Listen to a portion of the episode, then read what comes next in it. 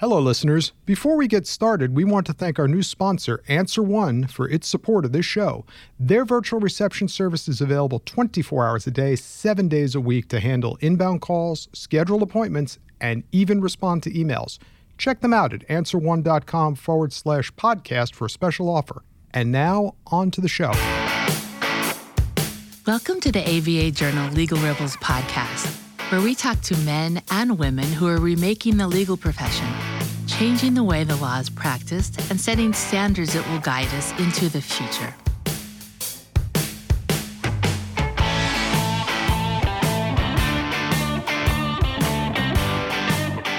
Hello, I'm Jason Tashea, legal affairs writer at the ABA Journal. Today I have with me Ken Adams. He's a consultant, writer, and speaker on contract drafting. He's the author of A Manual of Style for Contract Drafting and has recently teamed up with the contract review technology company Legal Sifter. Ken Adams, thank you for being with us. It's a pleasure to be speaking with you. Now, I wanted to start off our conversation by taking a look backwards. Today, you're being called the guru of contract drafting by uh, at least one website that I saw, but I can't imagine that was your original plan when you were applying for law school. So, before finding your stride in the space, I'm curious what type of aspiring law student and lawyer were you? Well, I'm afraid I was an example of that classic specimen, the liberal arts wastrel who goes to law school because they don't have any better ideas. And uh, it's not as if I somehow immediately found my calling. Uh, I found I wasn't really suited to transactional work. It was too hectic, too stressful, and uh, expediency driven. So I feel very fortunate that I happened into what I'm doing now. It's a related field, but it's a very different kind of work, calling on very different skills. So, what was that liberal arts degree that you had? Well, I went to college in England and I studied medieval archaeology for three years and racketed around the English countryside. So it was a fascinating subject, and I remain interested in it, but it didn't require too much uh, thought to realize that I wasn't going to make that my career. So I gravitated to law school um, because it, it didn't require a whole lot of stretch to think of that because my two brothers had gone to law school. So uh, there I was, and I moved from England to the U.S. for law school. So it doesn't sound like you enjoyed practice very much. I'm curious what ultimately pushed you out of private legal practice. Well, it's really that um, just my mind is suited to a different kind of work. So in the late 1990s, I decided on a whim to start taking a closer look at contract language, what works and what doesn't work. And I started spending more and more of my time on that. And in 2006, I got my first consulting gig, and that's what allowed me to quit my final law firm job.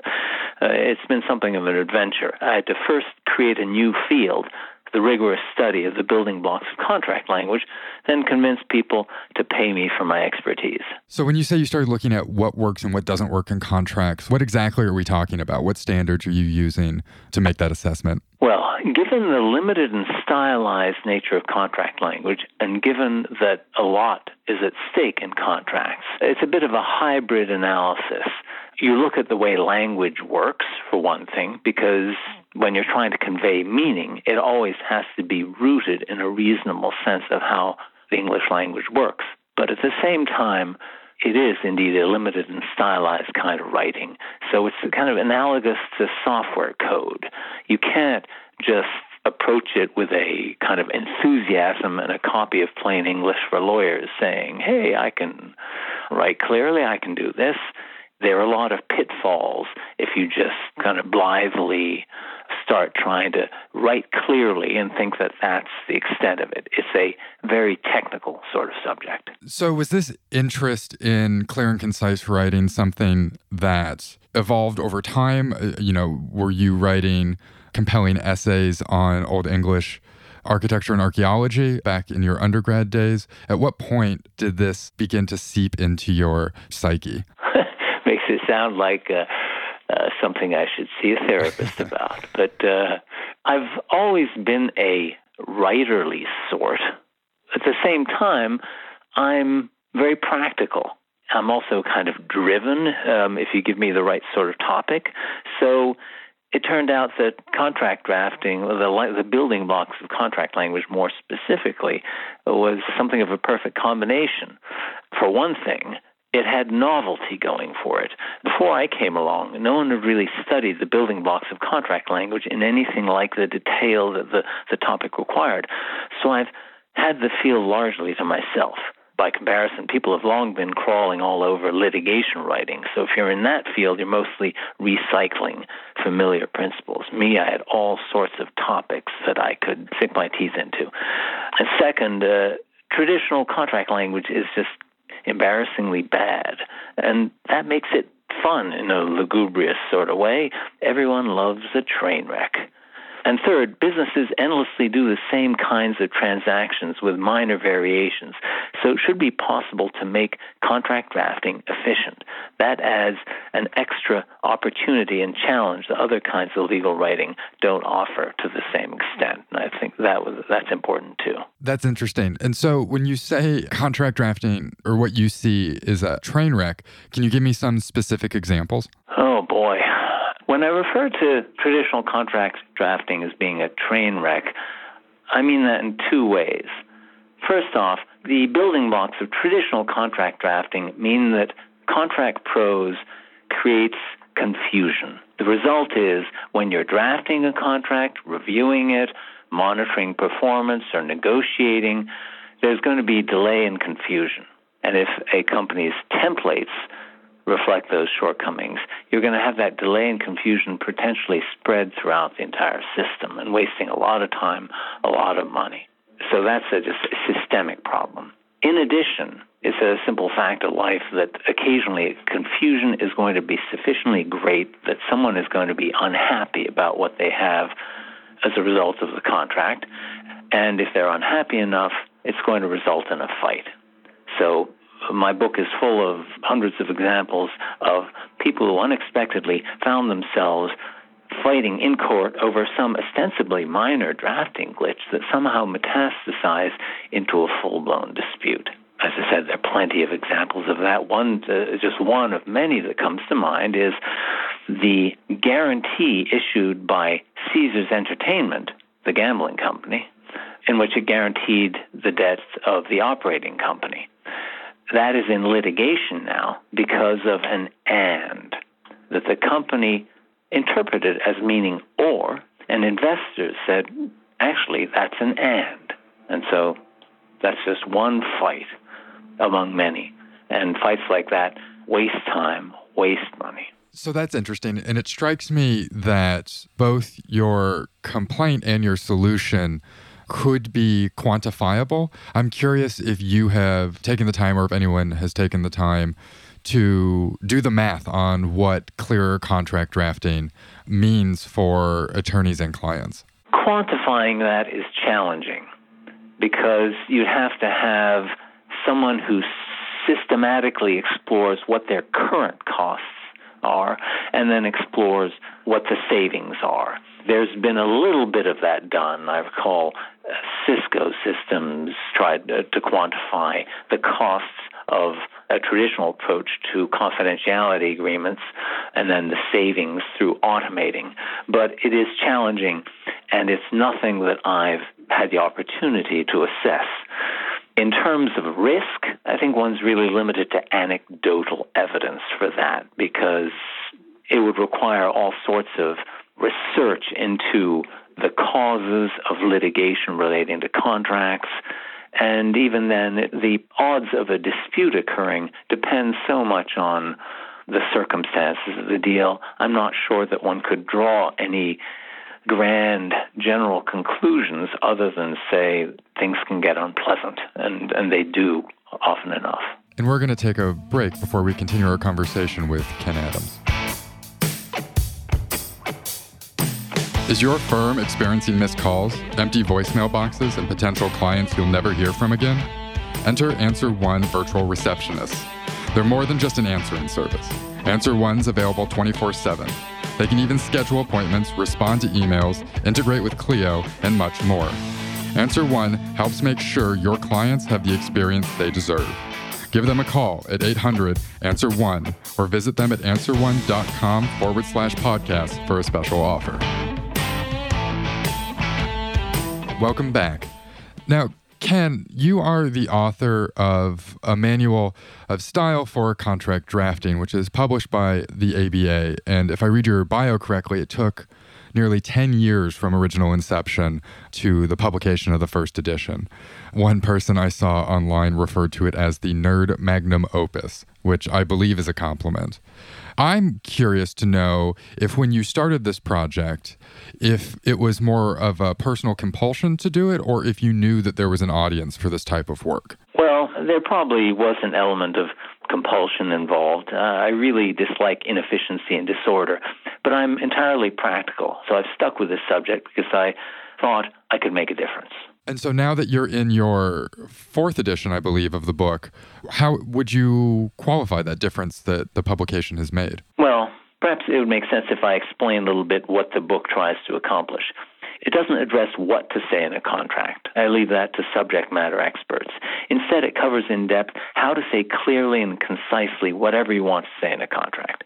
So it covers the parts of a contract, how to use verb structures effectively, you know, for example, how to express obligations, the different kinds of ambiguity, and a bunch of other topics. Is it a nerd magnum opus? Well, it, it, contains masses of detailed analysis. You know, it has to because contract disputes routinely involve fights over subtle nuances of terminology. Some parts are really intricate, and and it's big. The fourth edition is around 600 pages. The fourth edition came out in October 2017, so it's the result of 20 years of incremental hacking away at the subject. And with the fourth edition, the work of devising guidelines for the building blocks of contract language is mostly done. Now, I permit myself a pat on the back. You know, the book is a quantum leap over what came before, and there's nothing remotely like it. And it's been a, a grand publishing success for the ABA as it's sold tens of thousands of copies the world over which isn't bad for a nerd magnum opus. No, not at all. But back to your original question, in terms of the difference, I'm under no illusions that by itself, MSCD, which is how I refer to it, will usher in sweeping change. You know, the forces of inertia are too powerful. But MSCD is available for those who want to do better. And the book is certainly being used. I hear that from my readers. Uh, for example, just yesterday I heard about, uh, got a message from someone at a large law firm who says that his department has given a copy to all junior associates, and every month they have a meeting to talk about a different drafting point. I think that's the kind of change that I'm hoping for, not so much uh, anything dramatic, sweeping, but just incremental change caused by people actually using the book and uh, just in an everyday sense. It's interesting that you talk about the book being a path to incremental change in this space because you've recently joined with Legal Sifter, which is a artificial intelligence driven contract review startup out of Pittsburgh, which in my mind has the possibility to really scale your approach to contracts. Tell me a little bit about what you're doing for them. I'm serving as an advisor. Now, here's how it plays out. If your side on a transaction isn't responsible for drafting the contract, you have to review the other side's draft. And that can be more time consuming and challenging than creating a draft from one of your templates. So, Legal Sifter is building artificial intelligence contract review software. You upload a draft contract to, to Legal Sifter, and the software quickly reviews it for a range of specified issues, tells you whether those issues are addressed in the draft or are missing, and offers help text. It allows you to do your review faster and with greater confidence. Now, in terms of my role, you know, the phrase artificial intelligence suggests that the robots are here to save us, but the reality is rather different. A lot of old fashioned hard work and expertise underlies what goes into the technology. So, indeed, Legal Sifter is relying on me to build my expertise into the software. And so it would sound like it's an opportunity for you to make your views on contracts normative through scalable software. Do you see it that way? And if so, how do you feel about it? Well, that's exactly what I want. If my guidelines are to become the norm, I have to make them available in every niche of the contracts ecosystem. In Legal Sifter, for when you want to review the other side's drafts, I ultimately like, would like to build a set of automated, annotated templates for when you create your own draft. And I'd also like to create a rigorous contract drafting course offered to law schools around the world so students know that there's an alternative to running a copy and paste factory. I'd like to have a certification program so organizations know that their personnel are informed consumers of contract language. I'd like to create a concise style guide for organizations, you know, one, one that's shorter than 600 pages, so everyone at a company or law firm knows what contract usages are acceptable. So, just as a practical matter, I've been hacking away at contract language for 20 years, but the reality is that my work is only just beginning, and uh, and my work with Legal Sifter is is one tangible expression of that. Well, it sounds like you have no shortage of projects in the upcoming future, and I hope that we have the opportunity to speak again once your views have been integrated into Legal Sifter and some of these other projects have gotten off the ground.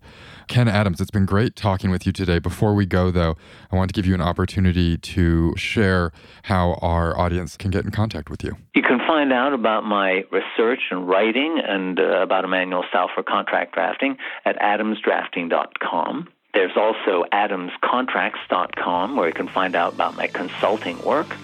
And LegalSifter.com is where you can find out about Legal Sifter and my work with them. Well, thank you again for taking the time to speak with us today. And for the ABA Legal Rebels Trailblazers podcast, I'm Jason Tashea. If you'd like more information about today's show, please visit legalrebels.com, legaltalknetwork.com, subscribe via iTunes and RSS, find both the ABA Journal and Legal Talk Network on Twitter, Facebook, and LinkedIn, or download the free apps from ABA Journal and Legal Talk Network in Google Play and iTunes. The views expressed by the participants of this program are their own and do not represent the views of, nor are they endorsed by, Legal Talk Network, its officers, directors, employees, agents, representatives, shareholders, and subsidiaries. None of the content should be considered legal advice. As always, consult a lawyer.